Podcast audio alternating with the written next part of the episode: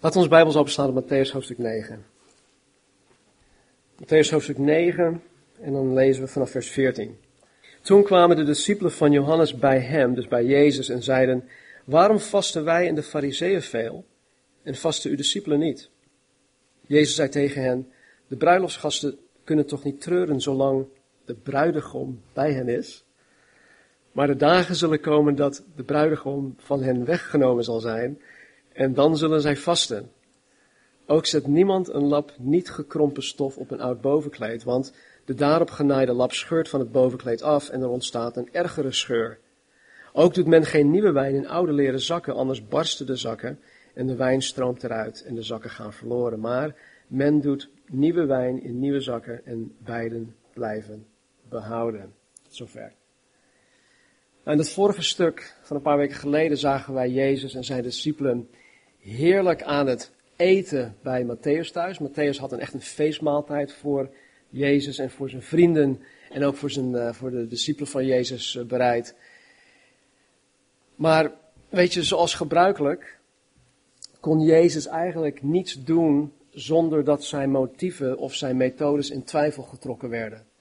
En dus ook weer bij het eten bij Matthäus thuis. En dat zagen we vorige keer ook. Alles dat Jezus deed, was onderhevig aan kritiek. Aan de kritische blik van allen die Jezus niet, niet echt vertrouwden.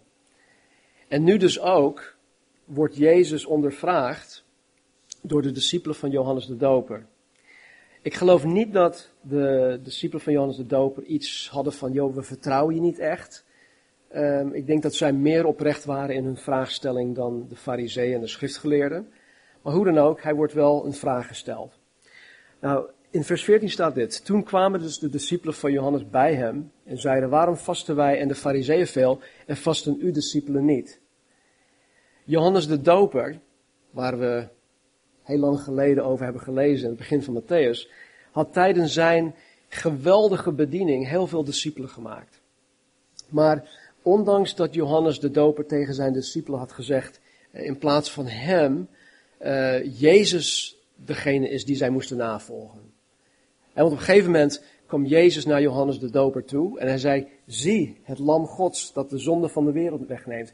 Met andere woorden, jullie moeten nu, nu van mij, uh, eigenlijk jullie moeten mij loslaten en jullie moeten Jezus nu navolgen. Maar ondanks dat hij dat gedaan had, bleven een aantal van de discipelen van Johannes, Johannes de Doper, gewoon trouw. En we vinden deze discipelen terug in uh, onder andere Matthäus hoofdstuk 11. In Johannes 3 worden ze genoemd. In Johannes 4 worden ze ook door Jezus genoemd. In Handelingen 18 zien wij een zekere Apollos, die zich ook aan de leer van Johannes de Doper hield. In Handelingen 19 zien wij dat Paulus een aantal discipelen helemaal in Efeze uh, uh, tegenkwam. En zij wisten niets anders dan alleen maar de doop van Johannes de Doper. En dit was zelfs twintig jaar nadat Jezus Christus gekruisigd, opgestaan was en verrezen was naar de hemel. Dus uh, Johannes de Doper had een, een, een goed aantal discipelen gemaakt. En ja, discipelen die zelfs in het verre Efeze uh, zijn gaan uh, gewoon, of, of die, die dan vandaar kwamen. Of ja. Er waren dus ja, een wezenlijk aantal discipelen van Johannes de Doper overgebleven. Wat ik aan, aan hen interessant vind, is dat zij Godvrezend waren. En ze hadden de boodschap van Johannes de Doper gehoord. En ze hebben er gehoor aan gegeven, want ja, ze hebben zichzelf dan bekeerd. Anders ja, zou Johannes de Doper hun überhaupt niet dopen. Hij had een keiharde boodschap. Een boodschap van bekering. En hij, hij, hij had hen dus ook gedoopt. Dus uh, ze waren godvrezend. Ik denk dat deze discipelen van Johannes ook laaiend enthousiast waren. En dat ze zeer toegewijd waren aan de leer van Johannes de Doper. Vergeet niet dat voordat Johannes de Doper op het toneel kwam, God 400 jaar lang niet tot het volk Israël gesproken had. Door het hele Oude Testament heen zien wij dat God door middel van profeten tot het volk spreekt. En dan, als de laatste, die Italiaanse profeet Malachi, nee, Malachi, die, die, die, die, uh, hij is de laatste. En dan zijn er 400 stille jaren dat God dus niet tot de mensen spreekt. En ineens verschijnt Johannes de Doper. Een hele radicale profeet. En hij brengt een boodschap van bekering. En ja, mensen die hem, hem, hem hoorden, die, die, ja, die, die, wilden, die wilden gewoon, die waren hongerig. Er kwamen heel veel mensen op hem af. En degenen die zich hadden bekeerd en zich door Johannes de Doper lieten dopen, die wilden God wel leren kennen. Ze hadden een bepaalde nieuwsgierigheid en honger naar God. Maar ze zaten zelf nog verstrikt in bepaalde tradities en in de religie van de fariseeën en de schriftgeleerden. Ze zaten nog vast. Door middel van de bediening van Johannes de Doper hadden ze wel iets van, van God gezien, ze hadden wel iets van God mogen proeven, maar hun persoonlijke ervaring met God zelf ontbrak. Ze hadden die, die verbinding met God niet.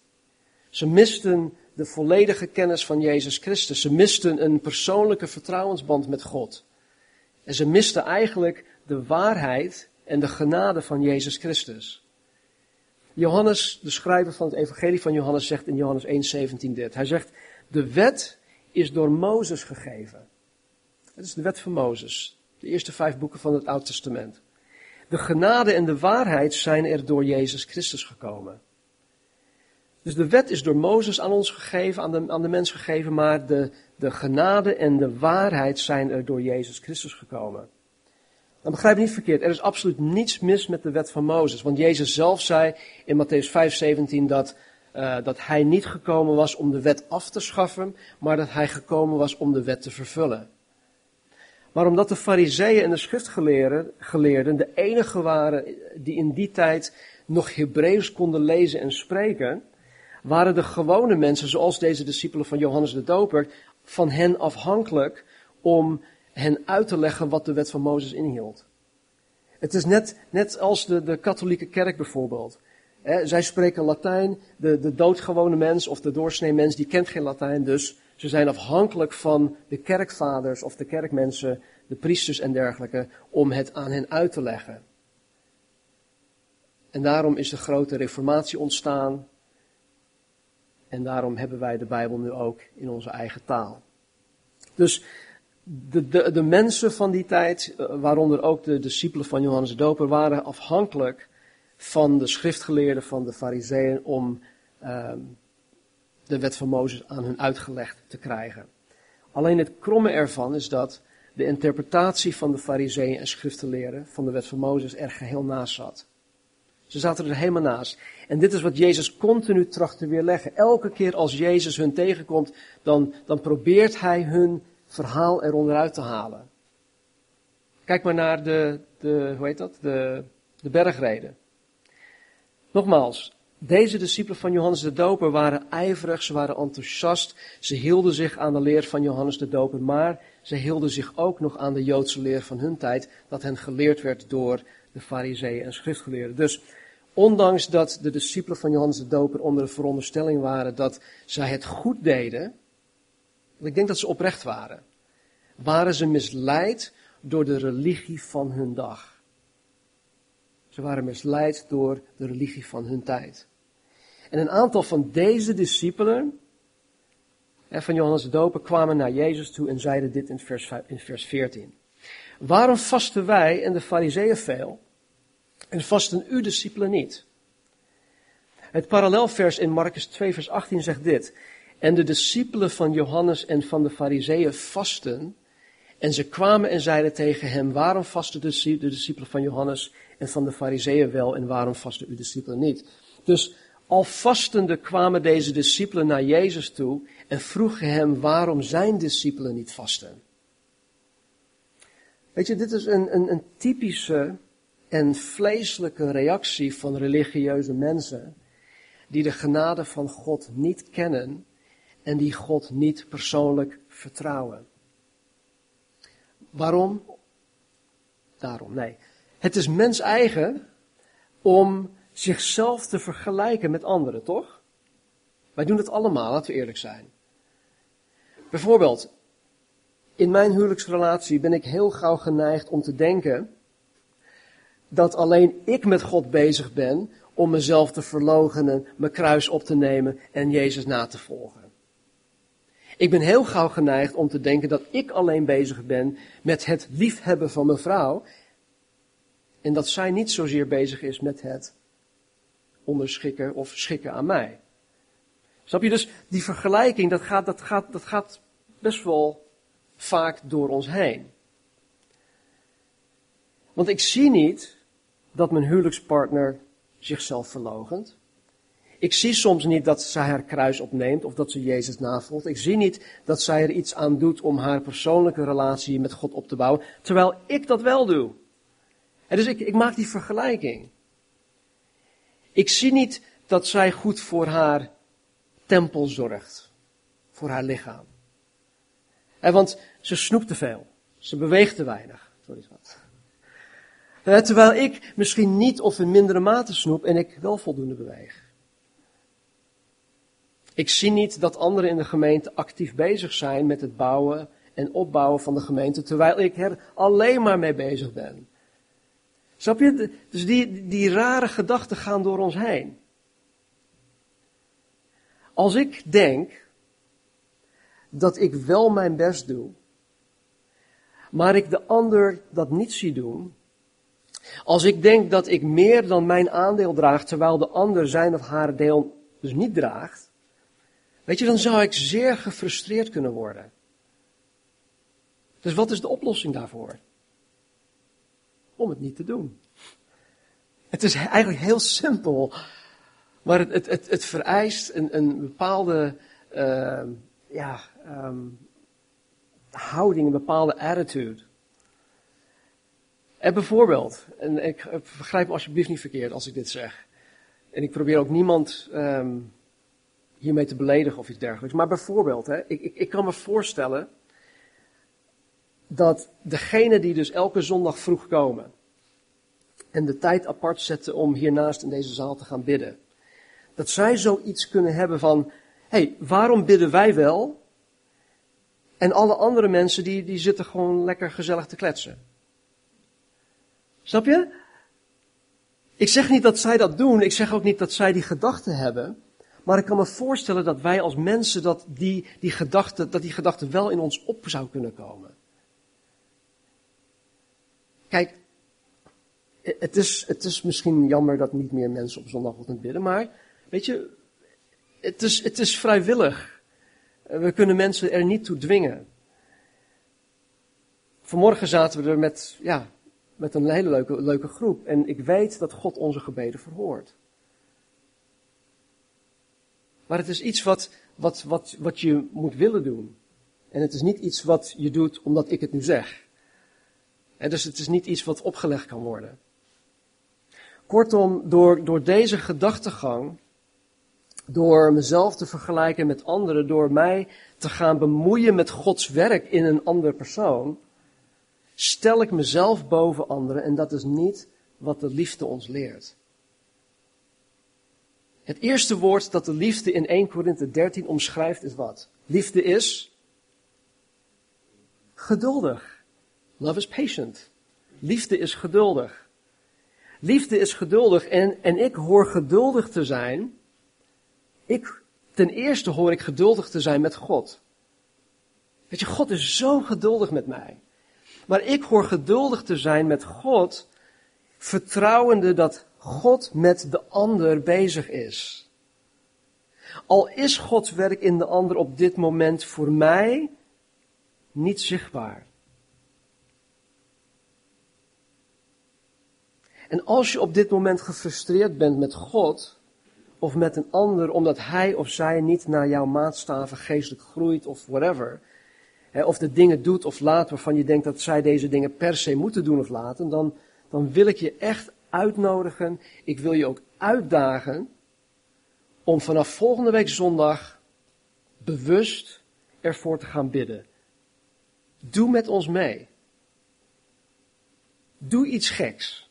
Kom een kwartiertje eerder. Het, het, hoeft geen uur te zijn, het hoeft geen half uur te zijn. Kom om half tien en, en sluit je aan.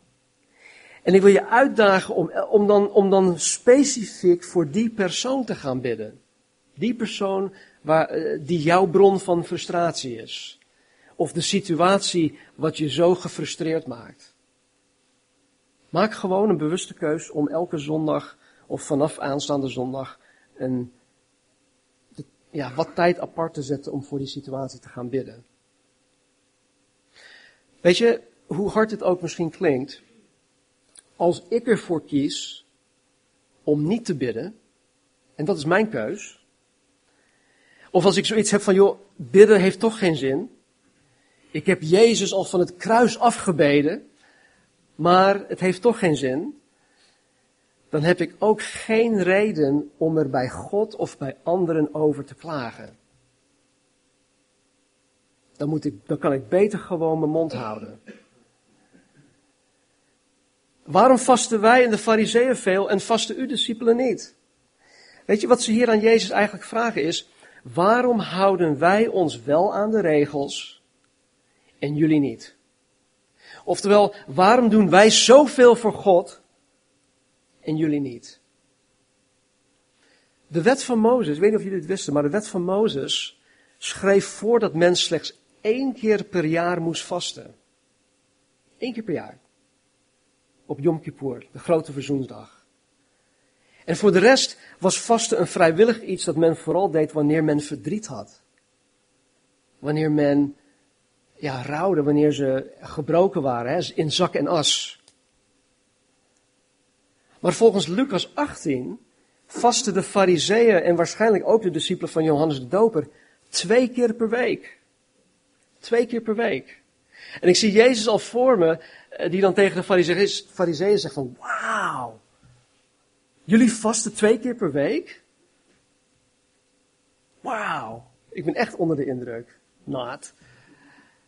Weet je, eh, ik denk, ik denk ook dat hij misschien zou denken of zou vragen van, joh, hebben jullie dan ook echt berouw wanneer jullie vasten?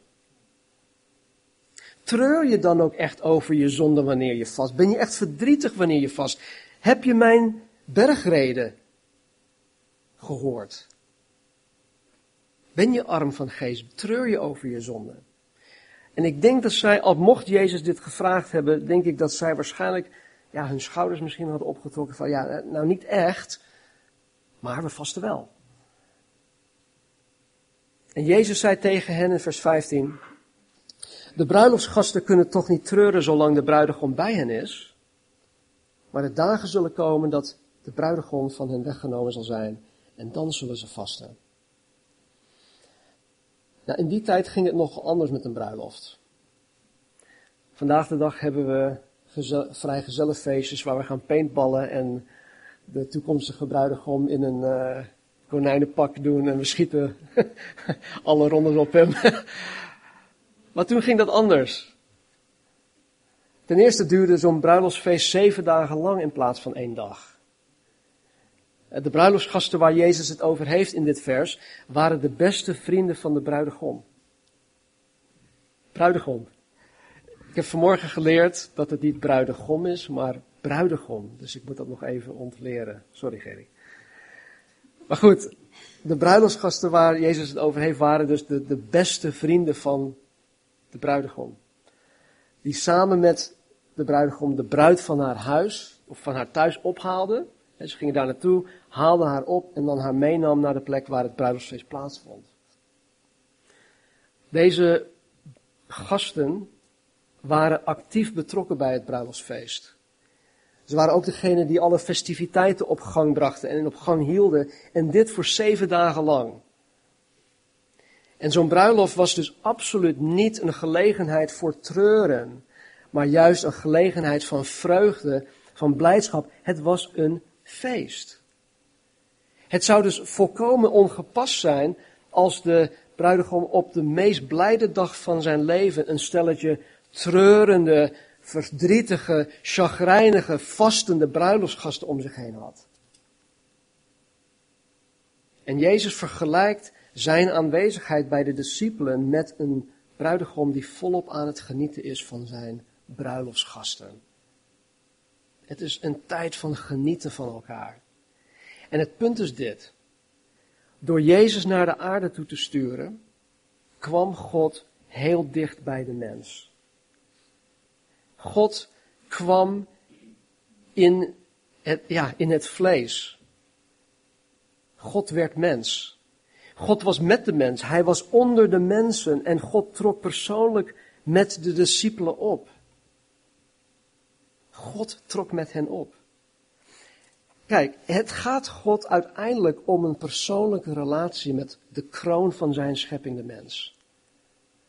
God wil met mensen persoonlijk omgaan zoals hij met Adam en Eva persoonlijk omging voor de zondeval. En door de komst van Jezus Christus op aarde was God iets anders aan het doen dan wat de mensen tot op dat moment gewend waren. Het was iets radicaal. Het was geheel anders dan wat ze gewend waren. God zelf was in hun midden. God was in hun midden. En de realiteit van wat God aan het doen was, vereiste op dat moment geen vasten. Het vereiste simpelweg het genieten van en het rusten in zijn aanwezigheid en in zijn werk, wat hij aan het doen was op dat moment. Het vasten van de discipelen van Johannes de Doper was dus geheel misplaatst. En het was niet in harmonie met wat God op dat moment aan het doen was. En nu, vandaag, is het Gods wil voor ons om van Zijn aanwezigheid in ons leven te genieten.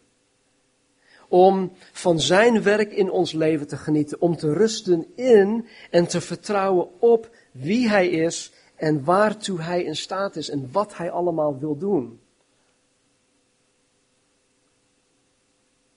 Het is zaak dat wij gaan ontdekken wat God aan het doen is. Zodat we met Hem mee kunnen doen. Zoals ik eerder zei, hadden deze discipelen van Johannes de Doper wel iets van God gezien en geproefd, maar hun persoonlijke ervaring met God ontbrak. Ze misten de volledige kennis van Jezus. En wat Jezus persoonlijk met een ieder van hen afzonderlijk voor ogen had. Jezus was daar in hun midden en hij had iets met een ieder van hen afzonderlijk voor ogen. Hij had een plan voor hen. Maar zij misten de persoonlijke vertrouwensband met God. En het gevolg daarvan was dat zij zich vasthielden aan het enige dat ze kenden. En dat was religie. Het enige wat ze kenden, religie. Wij moeten vasten. Wij moeten dit, wij moeten dat. Er zijn vandaag de dag mensen in de kerk die iets van God gezien en geproefd hebben, maar wiens persoonlijke vertrouwensrelatie met God ontbreekt. En misschien ben jij iemand die door Gods genade iets van Gods, God gezien en geproefd hebt. Maar dat je op dit moment een soort, op een soort van ja, autopilot met God leeft. Je doet alles wat je hoort te doen, maar het leeft niet. En je leest plichtmatig je Bijbel. Je zegt plichtmatig je gebeden bij het eten, bij het naar bed gaan. Je komt elke week heel trouw naar de kerkdienst. Je vervult je taak binnen de gemeente. Week in en week uit. Heel getrouw, maar het leeft niet bij je. Je hebt geen passie meer voor God. Voor de dingen van God. Je gelooft ook niet echt dat God van je houdt. Je gelooft niet echt dat God de gebeden van de rechtvaardigen verhoort. Je tracht God op een verstandelijke wijze te kennen en te begrijpen in plaats van dat je met je hart denkt en gelooft. Ik weet nog, jaren geleden had Wichel een geweldige preek gehouden over het, het luisteren en het denken met je hart. Natuurlijk heeft God ons een gezond verstand gegeven, maar het is maar één onderdeel van wie wij zijn. Hij heeft ons ook een hart gegeven. En als we meer met ons verstand te werk gaan dan met ons hart, dan raken we uit balans. Dan raken we in onbalans. En als je zo'n iemand bent, dan ben je als het ware, dan ben je als het ware aan het vasten in plaats van aan het feesten. En God wil dat wij met Hem feesten. En misschien zit je helemaal niet vast in religie. Maar je houdt je vast aan wat voor jou ook veilig is, wat vertrouwd is. Mens eigen. Dit is voor mij vertrouwd. Dit is veilig. Alles wat daarbuiten ligt is, daar ben ik bang van. Het is allemaal onbekend. En daar wil ik niet naartoe gaan. Of misschien wil je simpelweg dat God naar jouw pijpen danst. Dat kan ook nog. De bruiloftsgasten kunnen toch niet treuren, zolang de bruidegom bij hen is. Met andere woorden, God is met ons. God is met ons. God is met jou. En Hij is op dit moment iets in je leven aan het doen. Dat geloof ik met heel mijn hart. God is op dit moment iets in jouw leven aan het doen. Dat zo radicaal anders is dan religie. Dan wat je gewend bent. Jezus is gekomen om iets geheel nieuw te gaan doen. Hij is gekomen omdat God iets geheel nieuw wil doen. En dat, dat geldt niet alleen voor Gods heilsplan, toen Jezus 2000 jaar geleden hier naartoe is gekomen, maar het geldt ook nu voor jou en voor mij persoonlijk. En weet je hoe lastig het op dit moment ook voor je is? Ik zou zeggen, ga ernstig op zoek naar God. En wat Hij momenteel in jouw leven aan het doen is. Of wat Hij wil doen. Ga op zoek naar wat God aan, in jouw leven aan het doen is. Of wat hij wil doen. En geef jezelf geheel over aan hem. De bruiloftsgasten kunnen toch niet treuren zolang de bruidegom bij hen is. Dit klinkt misschien heel simpel, maar zolang Jezus met ons is, is er geen reden om te treuren. En begrijp me niet verkeerd, want wij kunnen heel dicht bij Jezus zijn, wij kunnen Hem heel persoonlijk en intiem ervaren, maar toch heel veel verdriet hebben. Dat gaat soms samen. Heel dicht bij God. Je ervaart Hem als nooit tevoren. Maar dat je nog steeds heel veel verdriet hebt. Maar, vers 15, de dagen zullen komen dat de bruidegom van hem weggenomen zal zijn en dan zullen ze vasten. Jezus voorspelt hier zijn arrestatie, zijn kruisiging. En wij weten vanuit de schrift dat de discipelen er helemaal ondersteboven van waren toen Jezus van hem, van hen weggenomen werd. Vers 16 en 17, daar sluiten we mee af. Ook zet niemand een lap niet gekrompen stof op een oud bovenkleed, want de daarop genaaide lap scheurt van het bovenkleed af en er ontstaat een ergere scheur. Begrijpen jullie dat? Degene die naaien, die, die begrijpen dat volgens mij wel. Jullie weten dat, dat stof krimpt, toch? Ja, oké. Goed, daar ga ik niet verder op in.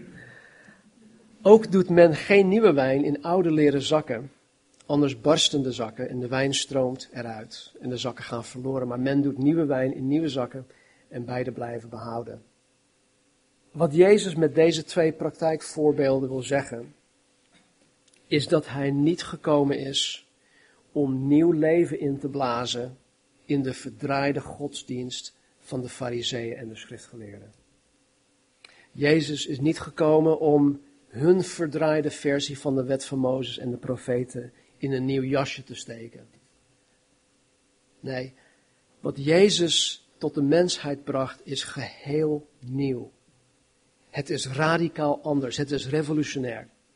De nieuwe realiteit die Jezus met zich meebracht kon zich niet mengen met de oude, vrome rituelen van wat het Jodendom was geworden. Dat kon niet meer samen, dat kon niet samen. En bij Jezus gaat het om, een, om het nieuwe, het gaat om vernieuwing. Ik sluit af met vier of vijf Bijbelversen. In Matthäus 26, 27 en 28. Dat is, vers, dat hoofdstuk 26, vers 27, 28. staat er tijdens het heilige avondmaal, hij, Jezus, nam ook de drinkbeker en nadat hij gedankt had, gaf hij hun die en zei, drink allen daaruit, want dit is mijn bloed, het bloed van het nieuwe verbond, dat voor velen vergoten wordt tot vergeving van zonde. Jezus stelt dus een nieuw verbond in. Iets nieuws. In Johannes 13, vers 34 en 35 zegt hij tegen de discipelen, een nieuw gebod geef ik u.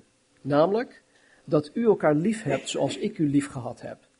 Moet u ook elkaar lief hebben. Hierdoor zullen allen inzien dat u mijn discipelen bent als u de liefde onder elkaar hebt. Dus hij geeft ons een nieuw gebod. In 2 Korinthe, dit, dit is zo mooi. 2 Korinthe 5 vers 17.